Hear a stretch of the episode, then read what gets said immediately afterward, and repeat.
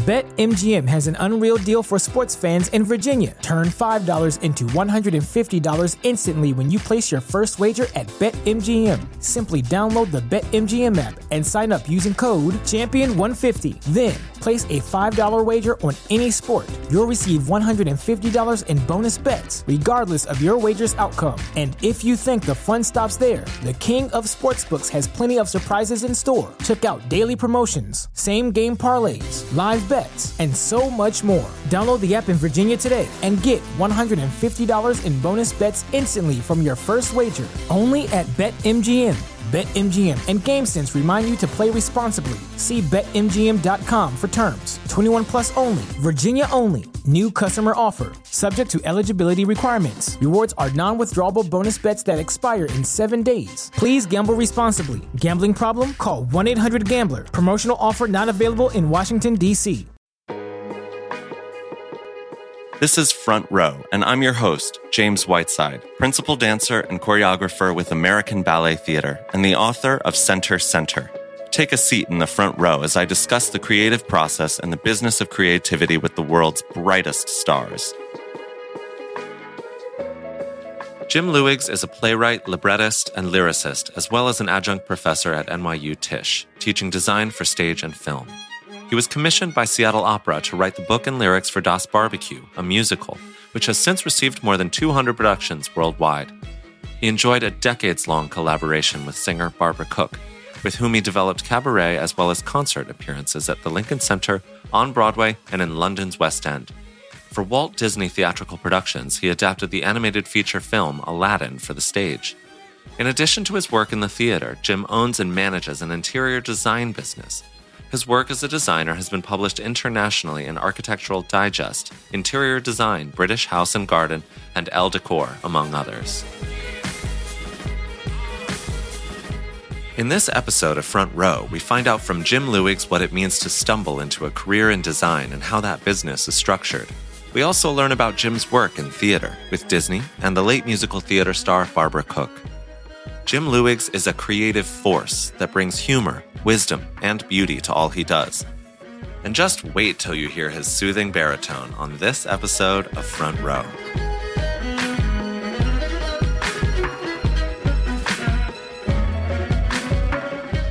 Jim Luigs, welcome to Front Row.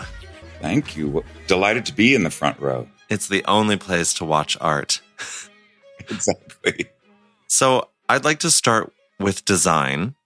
You've built a career in design without formal study. Can you tell me about your first big project, the Airplane Hangar Meets Office in Texas, which was prominently featured in Architectural Digest? Why design, and why were you so sure you could do it? I wasn't sure at all. My dad asked me to do it.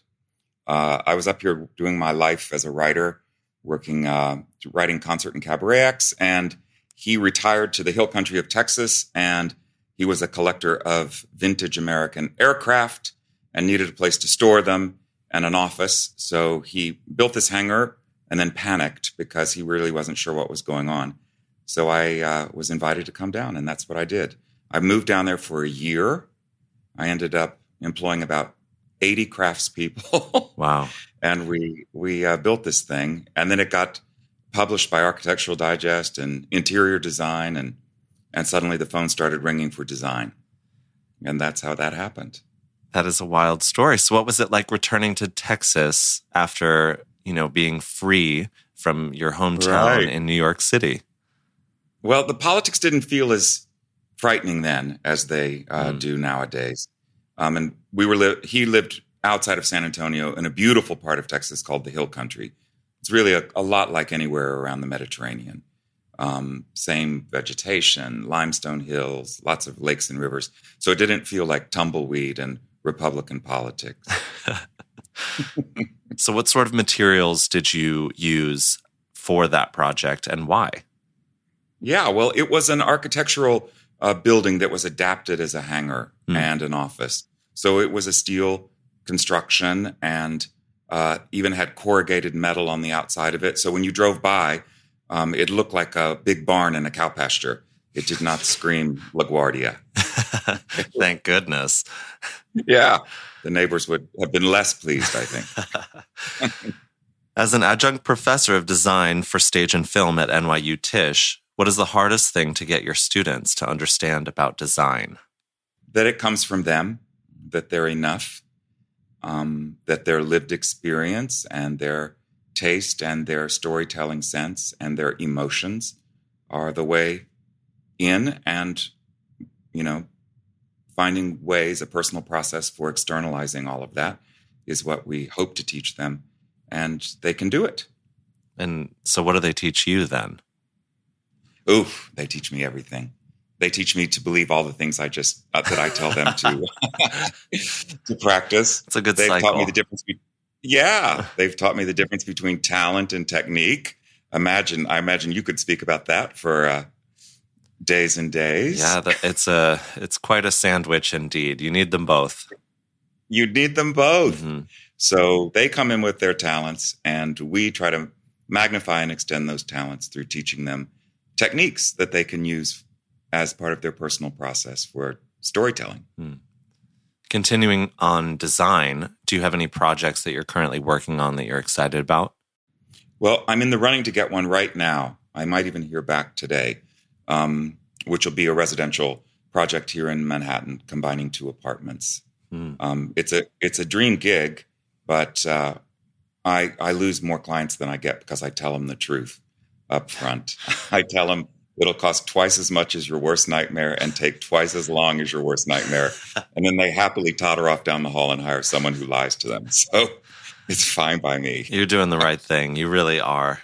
You have to. hmm So uh, we spoke about materials a little bit earlier, but uh, what Yeah. are your favorite materials to design with? What do you have have thematically throughout your work as a designer? I think probably my most favorite of all is stone. Yeah. And even more favorite than stone, maybe terrazzo, man made stone.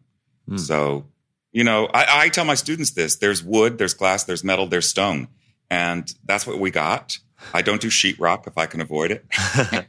and, uh, you know, leaving aside paint and plaster and all that. Those are the, those are the sort of, that's the hierarchy. And stone is the oldest and most beautiful of all to me. So, uh, I love to use stone. I think it sounds just fine. expensive, James. Of course, of course. Beauty is expensive. Yeah. So, to create your own business in a field you didn't realize that you were perhaps going to be a part of, how did you transition your innate gift for design into a business? Yeah, well, I think trial and error um, on the on building up my own technique and on on the business, it's all it all comes from referrals. So I'm hopeless at uh, going out and trying to find business, Mm. um, but I haven't had to, luckily. So I'm very careful on who I take in, and then I'm slowly learning how to how to charge properly. What does that mean? But it's a it's a beautiful little business, and it's just me. just charge as It's far as what the client is paying you? That kind of charge? Yeah. Well, you know, but there is a tradition in interior design that that say I go buy you a refrigerator and then I put a percentage on top of that and I charge you that price, Hmm. which seems psycho to me. Um I hope there are no interior designers listening. But there are all all sorts of ways to lose the confidence of the uh, of the client, in my opinion. Hmm. Do you know because they why would I why would they buy a hundred thousand dollar rug when there's a six thousand dollar rug and and knowing that I would get a markup on that. Yeah. Right. So I just charge them a flat fee for my service based on time. I charge them by the quarter of the year I work for them. Mhm. And then they know what I'm going to charge and what they're going to have to pay. So there's because there's all sorts of ways to cheat. And I, I don't like having any of that in the in the room with me with them. Yeah, in the karmic atmosphere. Yeah. Yeah, it just upsets people, you know, getting slammed with bills that you weren't expecting. Yes, of course. Of course. I, that's not my favorite thing in the world. So, No. How did you come up with this method of payment and structure for your business? Well, I listened to all the experts and then did it my way. You know, I was told, you know, exactly how to do it. I was told by some really nefarious people exactly how to rip everybody off, which I just thought was terrifying. Um, but there are ways, you know. So I thought, well, let's just let's just uh, let these clients, these wonderful people who want someone to come in and transform their lives for them, let's inspire confidence in them and tell them what it's going to cost. Mm. Not necessarily how long it's going to take, but how much it'll cost and what they can prepare for. And then they can decide because, you know, they're very vulnerable. Absolutely. I mean, I mean when have you, you open... ever used an interior design? Huh? Oh, absolutely. You haven't used? No. I, No. That is above my pay grade currently. Unfortunately, it is Yeah. aspirational to be able to afford a designer. Um, but you know, I'll get there. Yeah. And, but you know what? You're a visual artist as well. So you're going to do it your own way. Your environment will be come from you, Yeah. I think. But if you need any help, I'll be right over. Well, I'm going to take you up on that. I hope you don't rip me off. I came into all that from the negative end, didn't I? All right. Well, we'll rethink. We'll fix that in post. so, uh, as a Texan, how did Yeah. your upbringing influence your eye for design? well, you know, it's hard because there's so much garbagey design out there in America. So the truth of the matter is, you can make a lot of mistakes keeping your eyes open in the United States. So I took myself off to Italy. Great. And I started keeping my eyes open in Italy, hence the stone, right? yeah. And thinking about form as function, materials as function, scale as function. So it's exciting for me. You know, for example, I got a beautiful job to do uh, a home in Washington. And of course, I knew I was going to blank on everybody's names, but he'll come to me. A very important American architect who works in a uh, modernist uh, vernacular. And I got the commission, had no business getting that commission, but thrilled to get it. So I quickly took myself off to Scandinavia and started uh, talking to dealers there, looking at scale, trying to figure out, you know, where those room sizes came from hmm and what materials could create them and wh- how light functions in those spaces and and then what things to buy that wouldn't look absurd. Do you know? Because you you can't go to uh, Restoration Hardware and buy a seventy foot long sofa and put it in every living room. You know Yeah. Every Things living built- room. That's the operative phrase. Exactly. And Texas is full of those enormous scales. Yeah. which can be beautiful outside, I think, but inside a little daunting. I don't know. It sounds pretty sweet to me. Well, scale is good in some places. Okay, I'd like to transition here to talk about Jim Luigs, the playwright, librettist, and lyricist. Das Barbecue, your first musical, which premiered in 1991, has been revived many times and as recently as 2020, right before the COVID 19 lockdown. It's a country western retelling of Wagner's Ring Cycle, or Wagner, as you would probably say, I would say Wagner. set in Texas. What drew you to the epic Ring Cycle, and how did you find your way to a Texan retelling? Yeah, well, that was crazy. Th- There was a wonderful impresario at Seattle Opera. He's still with us, but he's no longer running the opera out there. Um, Speight Jenkins, and he had a very important ring cycle that people were coming from all over the world for. Hmm.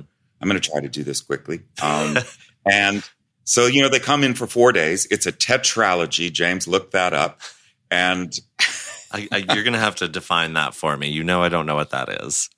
four operas. Okay. So, and obviously the singers can't sing every night, even if they're cast in everything, which none of them are. Um, but so there's a week. You come in for a week and you're sitting around Seattle and you're going to see the opera on four nights. What are you going to do on the others? So Speight, you know, would offer them entertainments on the off nights. Hmm. And there was a one woman show about Cosima Wagner, which was not packing them in, shall we say. so he decided he would do something with music and called up Scott Warrender, who was a Seattle native and a very wonderful composer lyricist, Mm. and said, Scott, help, let's do a musical. So Scott called me and I had to audition. And then because it was Wagner, Scott was terrified about writing a single note of music. So he said, let's make it country and Western, and then they can't compare me to Wagner at all. Smart. And I thought, well, I could do Texas. Mhm. Yeah, smart, right? hmm So then I thought, well, I would be able to do Texas. And then I read the tetralogy and had a nervous breakdown and thought, oh my God, 21 hours of operas. And they told us we had to do it in 90 minutes with five actors.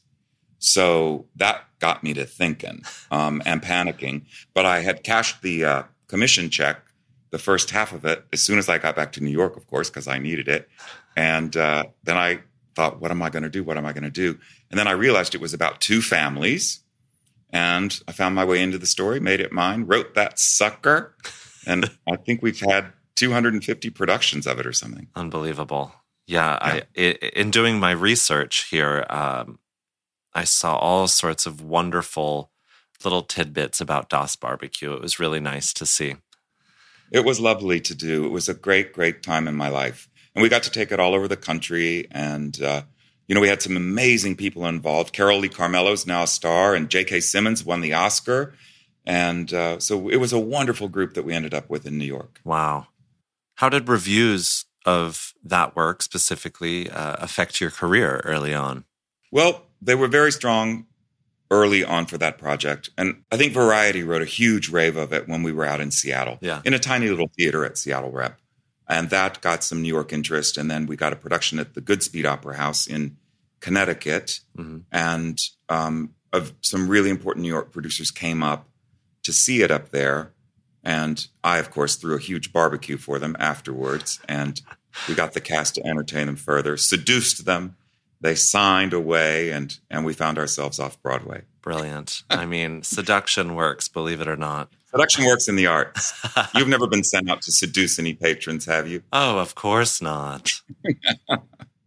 so, uh, you were the librettist and the lyricist for Das mm-hmm. Barbecue, and I was. Scott Warrender is the composer. How right. do you work with a composer, and uh, like what's the first step of developing the book and the lyrics it's it's so foreign to me yeah it's it's different for every team for us because i was doing all the words it would usually the burden of it would fall to me to um, crack you know a story to to figure out you know a, a three part structure and and then begin to start generating some language das barbecue was tough because i wasn't sure how to do it. So I started writing that one as a short story hmm. and um, just to jumpstart myself. And I got half a chapter in and the whole thing fell into my head. And I, you know, then I started writing it in dialogue form. But you just have to crack it. But I worked first and Scott followed. And, you know, a gifted composer can set a lyric very quickly. In other words, you just sort of prime their pump. But usually they find the rhythm and off they go and then they you know improvise on the melody and the accompaniment and then they get it left hand right hand and it's usually born pretty quickly it's a thrilling process so you write the lyrics before they compose the music yeah. well i have a i have a dummy melody in my head so i'm not writing a poem huh. it's a, definitely a song that i could sing to you but um, you don't want to hear my music um, but it's an organizing principle, you know? Yeah. And then the composer obviously writes much better music. So off they go. Once or twice, uh, I've been asked, what, what the hell do you hear? Because I can't figure out how you're organizing this. And then I sing it to them and then they understand the scansion better. And then off they go. Have any of your other, your melodies that you've come up with originally made their way into the actual piece? Yes, one of them in one of them intact, but I'm not allowed to say which. I was sworn to secrecy. Oh, I love and, a secret though. Yeah, it was great. and it was wonderful. It felt, you know, the the song fell into my head entirely. Mm. And it was good. And uh, so they used it. well, don't you wish you could uh, speak of it? Don't you wish? No, I can't do it. Right. Can't do it. Well, I, I give you accolades for for this piece of work. you know, even if you're not able to get them. I'll play it for you at the beach. Perfect. Uh, so, you know, in creating, uh, what's it like to work with artists on a new production, and how do you coax out their inner genius? Well, that's you know that's the dream, the gift. I mean, first of all, a commission's a gift, right? Mm. A commission gets you going, um, but the joy is being in the rehearsal room and and uh, trusting that it will happen, that it will arrive. Um, tons of work prior to the rehearsal room, of course. Yeah. But, you know, everyone, I think when the baby's born, you know, these, the, when the epiphanies happen, and if they're palpable to the team, you know, you're, you know, you're all trying to catch the same kid, basically, you know? so, so it's it's thrilling. I mean, it's what you get to do. I mean, you're in company every day, right? You're among your Yeah. your dancers and with your family of artists and Mm-hmm. it's buoying and refreshing and and then of course what I do is I begin to tailor make it to the uh, cast. So I watch rehearsals. Um, I think it drives a lot of directors crazy. I like to be in rehearsals not to watch what the director's doing, but to begin to suss out the the, com- the comedic rhythms of the actors or just their natural speech patterns Yeah. so that if a joke isn't landing, you go, oh, she'll accent this, or this vowel is funny coming out of her mouth, or this would be good with her timing. And you tailor it on, you sort of shrink wrap it on them. I mean, that is exactly the same for creating dance or even inhabiting roles within dance. Um, it's very, very common for coaches, directors, choreographers to change very established pieces of choreography to better suit a certain dancer. And I've been the beneficiary of that so many times over, just making sure that everything looks as good as it possibly can and the emotions are coming through. Well, yeah. So good for them. Do you know why crucify someone on a piece of choreography when it can come out of their body um, in a better way? So, yeah, it's all about setting up that eternal now Yeah. so that when the curtain goes up, they're ready. there are some pieces of choreography that are so heavily guarded that there's not room for the shrink wrap. Um, and, and that can be pretty difficult because while the choreography is an obvious win, uh, the dancers might not be able to sell it. Right. And I'm sure there's always that person out there counting those 36 turns. Oh, always, always. Just desperate for failure. so, uh, as a playwright and a librettist and uh, lyricist, is there any project you wish you could get your hands on? Is there a musical comedy you'd like to adapt, write, whatever? Ooh. Would you know, I, the thing is, I really should get wise and admit that I'm better at adapting than generating my own stories. I mean, I would say that things that I've adapted, but they're usually commissions, have all been produced. Hmm. But getting, I'm, you know, it's it's hard to originate a gen. Uh, it's hard to create an original story out of your lived experience and psyche that hasn't already been explored. Hmm. And um, adaptations, the property, you know, is appealing first, and then you bring yourself to bear within it. So I don't. I am currently trying to figure out Rumpelstiltskin. Quite seriously. Huh. So that's the one that's that's the bee in my bonnet right now. What is that crazy little story about? I, it's so upsetting to me. I remember as a child being devastated by that story, Hmm. and I still can't figure out why it's so upsetting and it's so crazy. Wait, can you But tell think it? it I don't something- remember. Well, you know, there's this young woman who has an ambitious father, so he tells the king that she can spin straw into gold. Okay. But of course, she can't do that.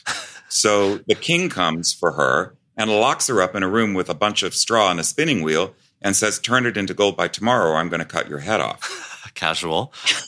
yeah, casual.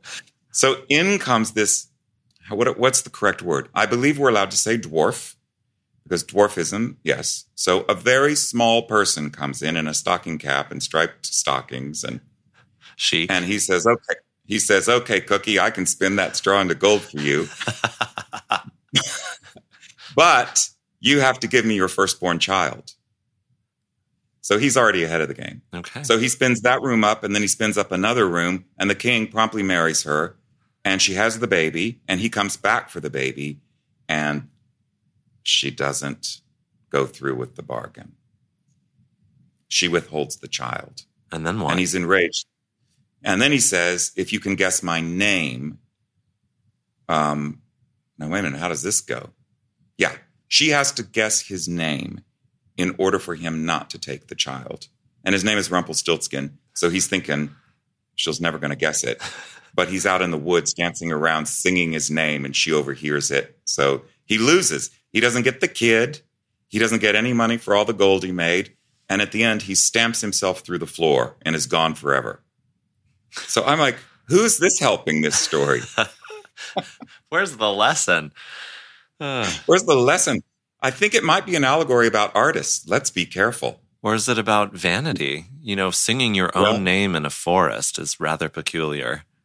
Well, he was so gleeful that he was going to get that baby, you see, that he was happily dancing around in the forest. Huh. But he didn't get the kid. Well, you got a I have a confession. I had a horrible nickname in high school, and it was Rumple Pimple Skin. Oh my God! Well, see, this is this is very apropos. Thankfully, my skin has since cleared up, and uh, I have gotten over said trauma. And you've never read that story? I mean, I did, but I, I didn't think much of it and I've forgotten it. I read it as a child and never thought about it again. It didn't haunt me the way it does you. I'm not sure it's a musical, but I'm, I'm, I'm cooking on it. I'm cooking on it. Well, if you need um, access to the name Rumple Pimple Skin, I freely give. I'll take it. I'll take it. Oh. I'll take it. Of course, it's going to be too short to be a whole evening, but I'll figure something out. And we can't do Into the Woods. Did you see Into the Woods? No, I didn't. The revival? No. Oh, Beautiful. Beautiful. Speaking of adaptation, wait, before I get into that, actually, you were saying that uh, it's hard to draw from meaningful original content from within yourself. Um, mm-hmm. Um, but then you went on to say, I'm better at adaptation, which is already existing material. I find that a little, right. uh, you know, it doesn't quite match up. I mean, here's what I'm I'm just trying to be a little bit careful. As a white, gay, male American writer, and you know, writers mostly work out of lived experience. Uh-huh. A lot of, shall we say, catastrophically brilliant white male writers have written their stories. Yeah. And we've been heard. Um, this is dangerous to talk about, but it's also the truth, I think. It's time for new voices um, new original voices mm-hmm. that that are uh, creating art from their own lived experiences, and um, the stages need to be open to all those voices. And so it's not so surprising that you know my family play is after Tennessee Williams' family play or Eugene O'Neill's family play or or August Wilson's family play is is not going to be as uh, I think compelling at the in the current climate. Yeah. Doesn't mean I don't keep writing them. And I keep, you know, writing my own original stories, which I love and which I need to do and and uh, am thrilled to do. But the adaptation work seems to get produced. All right, I hear that. And speaking of adaptations, I found this information fascinating, and I had no idea this was something you had done. You adapted Disney's Aladdin for the theater. What were some mm-hmm. challenges in taking an animated musical to the stage? Well, yeah, that's a great question. You really have done your research. I'm so impressed. Um, that was a uh, that was Disney theatrical. Um, uh, I had done about 20 titles for a publishing company called Music Theater International. If Samuel French isn't licensing it, licensing a musical, it's probably being licensed by Music Theater International and or the Rodgers and Hammerstein um, company. So MTI had asked me to cut down, I think I did 20 of them, all the classic American musicals that they, in their catalog. Wow. And to cut them down to an hour for performance by children in schools. So we went out and did a pilot program in a wonderful school up in Yonkers, and Annie was the first one. And my task was to take up to three hours of material, cut it down to an hour in a way that children could perform it. Wow. And so I did about 20 of those. And then Disney called me up. I had worked for them previously. Um, I went what I call music. Uh, what do you call it? Feature animation boot camp. We were taken out to Burbank, given an office with a piano in it. You know, it was fantastic. Wow. And we uh, did an adaptation of a story about dragons. And we were all set to go, go, go. And then then the Lion King exploded, and they never went back to theater writers again. Um, I'm exaggerating a little bit, but remember then Phil Collins, then suddenly it was pop stars were writing all the animated feature musicals. Yeah. They were off of the composer lyricist teams. And after The Lion King, I understand why. So, um, so, but then they did call me back and said, would you cut Aladdin and Hercules down for us for an hour? And so it is challenging. Do you know? You have to sustain the story. You got to get the hit tunes in there and you got to do it in 50 minutes. for children. So, um, but you know, writing for children is the same as adults. They're actors, they're storytellers, they're giving it their all, and it's amazing what they can do. Um, I'll never forget the first time we saw the Annie done. This little teeny girl with a wig on her head, you know, came out and she did all the dialogue. It was on a bed, an orchestral track, you know, so it all had to be timed perfectly. And mm-hmm. she tucked in all of her little orphans and said all of her dialogue. And then she went over and perched on the side of this little cot and a spotlight found her and everything went away. And she opened her mouth and sang on pitch beautifully and not a dry eye in the house. I'm telling you, you know, just nailed it. So, but you know, kids, they fly on their imaginations she did not need to be told how to stay in the moment. You know, she was the moment. And they work. Incredible. They work. I took my friend Faith Prince up to see the next year um, Guys and Dolls, and she had just won the Tony for it. And the kid who came out to do Sky Masterson was about three feet tall. And she started crying the instant he opened his mouth to sing. And she said, That's the best Sky Masterson I've ever seen. Oh. You know, total confidence. Yeah. The ignorance of of youth working yeah. for them. It's the lack of fear that you learn as you get older. I think so. And just really being lost in the story and serving the story, which, you know, they do, but that's what they do spontaneously. I think kids don't realize how hard what they're doing actually is. And I've seen this a lot in dance and in ballet. And the prodigies that sort of come out of classical ballet, they don't quite understand how miraculous what they're getting their little bodies to do is. And then as they get older, sometimes the fear creeps in because they know it's incredibly, incredibly difficult. And it's interesting to watch the psychological effects of that knowledge sort of wreak havoc on an artist. Sure. Well, this is the special plight of performing artists, right? Because they have to do it now. And it's brutalizing, you know, um, you know, to have to summon it and make it happen, and in a tradition of excellence and with a knowledgeable audience, and it could be overwhelming. Mm. It could drive one to drink or recreational drugs, which has never happened before. never. Uh, I'd like to transition over to to the cabaret now. Speaking oh, yeah, of drinking and drugs, um, yeah, you have written songs, acts, and cabaret material for the late musical theater star Barbara Cook. What's it like writing material for an established star? Is it limiting, exciting, or both?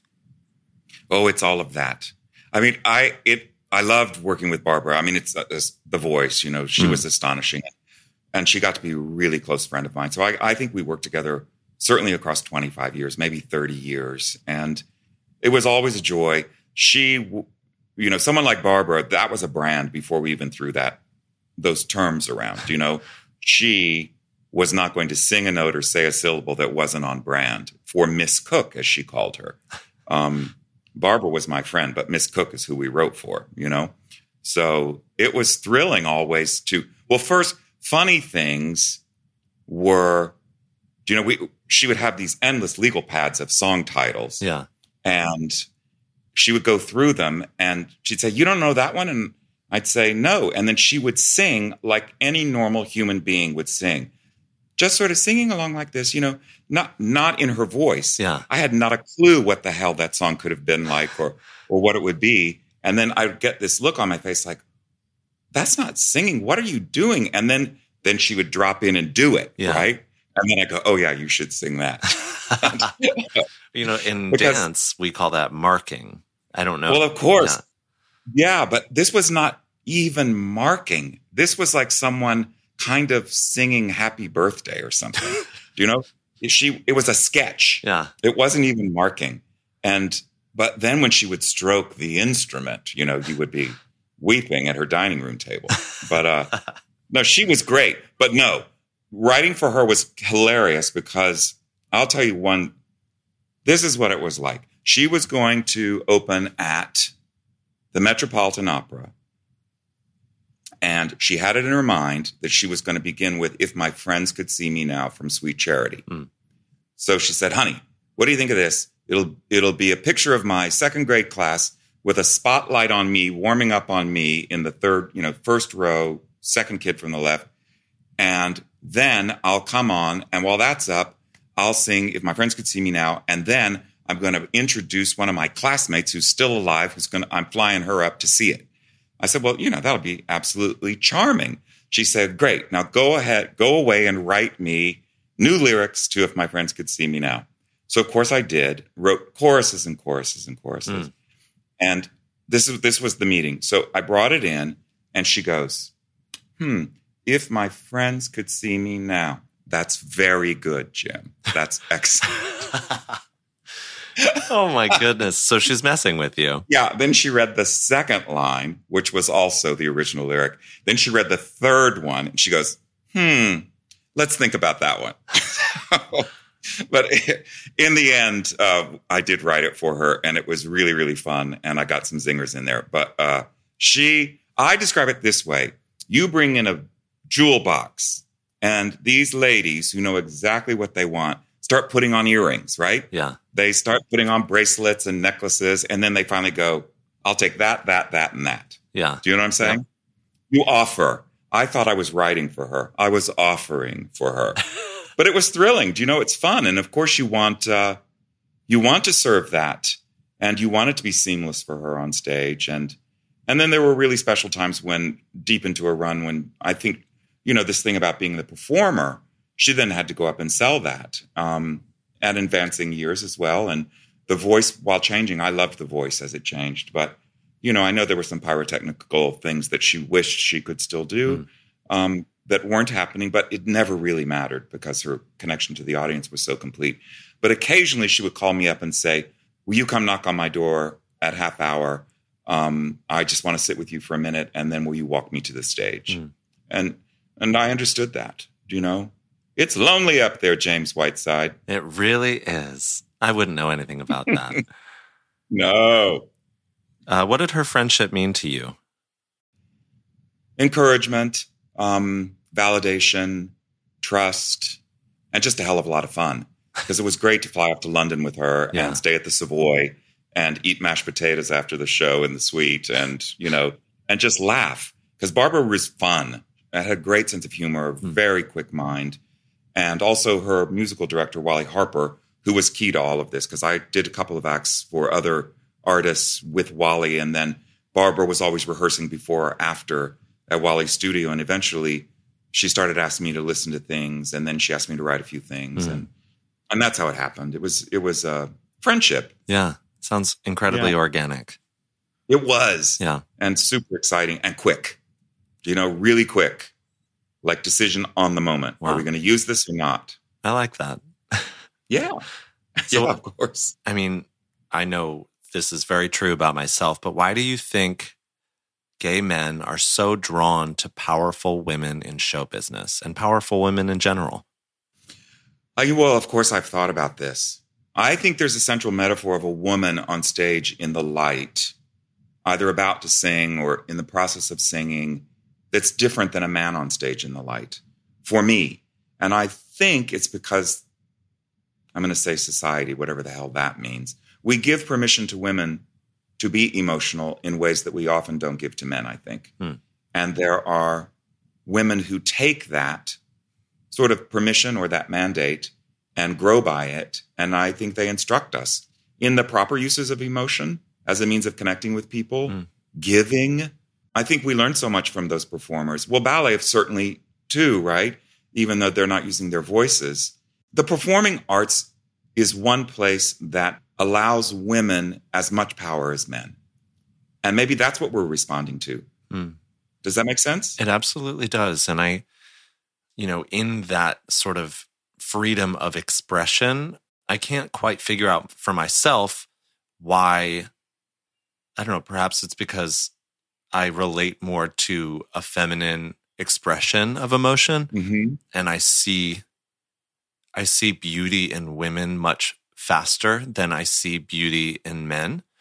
And um, frankly, I just find it a lot more interesting to watch a woman on stage ever. I, I think I do too. And I almost all the central characters I write in plays of my own are women. Mm.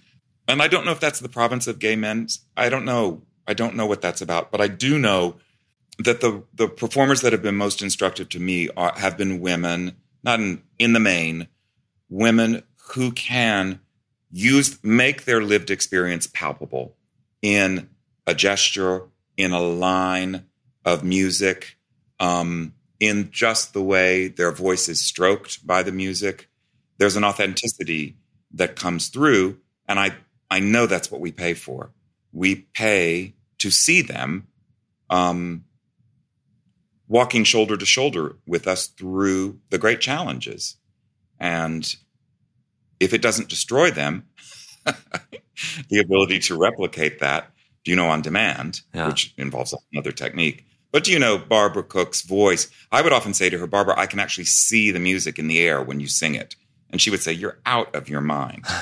but um, I could. Do, do, you know what I'm saying? I you do. must see that. I do. Dance. There's a very, very famous George Balanchine quote that goes, See the music, hear the dance. And I exactly. think that's very beautiful. And it's, of course, overused everywhere. But, um, yeah. you know, fundamentally, it's gorgeous.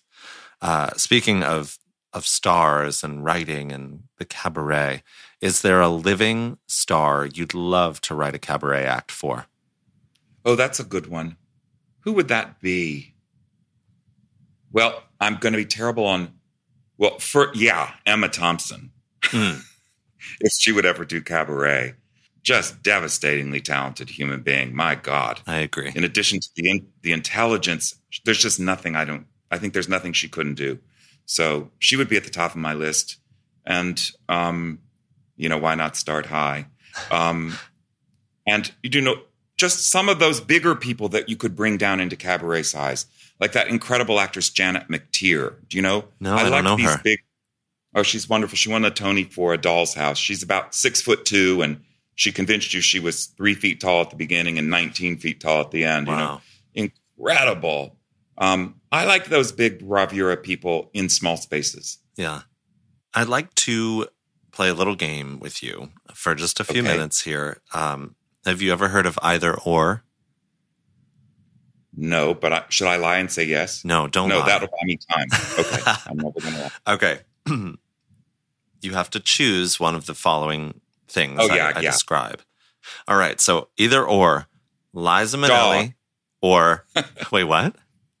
I was saying cat or dog, oh. vanilla or chocolate. Oh I'm warming up. I'm warming up. All right. Well, it's it's about to get um, you know, pretty showbiz in here. You ready? Mm-hmm. All right. Yep. Liza or Barbara?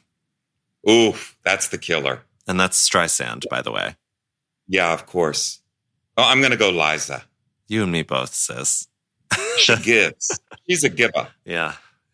All right. Italy or France? Italy. And, and why is that? It just, well, because France is a derivative of Italy. There, I've said it out loud. and Italy is the most beautiful Western culture with the most beautiful everything. Just a intact spinal column. Italy all the way. no chiropractor necessary. No. Oh my God, uh, Jim! Thank you so much for for joining me today on Front Row. And uh, do you have anything you'd like to plug currently? No, I don't. Um, no, I'm not going to plug. I'm just going to say thank you to you, and uh, I appreciated this. I hope it was you know, good for you and your listeners. And it was a pure joy. Thank you, Jim. And until next time on Front Row. right. Bye bye. Wow, be well.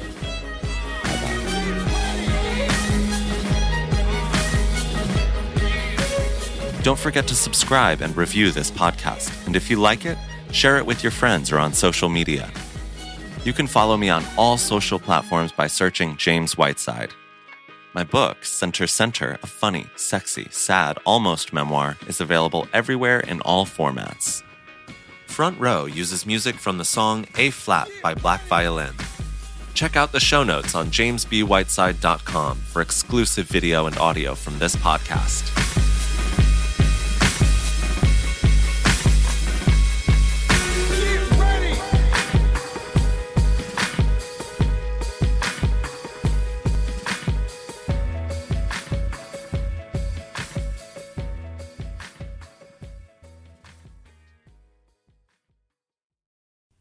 Mike Rowe here with a radical idea. If you want to see more companies make more things in this country, buy more things from more companies who make things in this country. I refer in this case to the incredible t shirts, sweatshirts, blue jeans, and more made by my friends at American Giant. Everything American Giant makes is made in the United States. And right now, you can take 20% off your first order at american-giant.com slash Mike. That's american-giant.com slash Mike.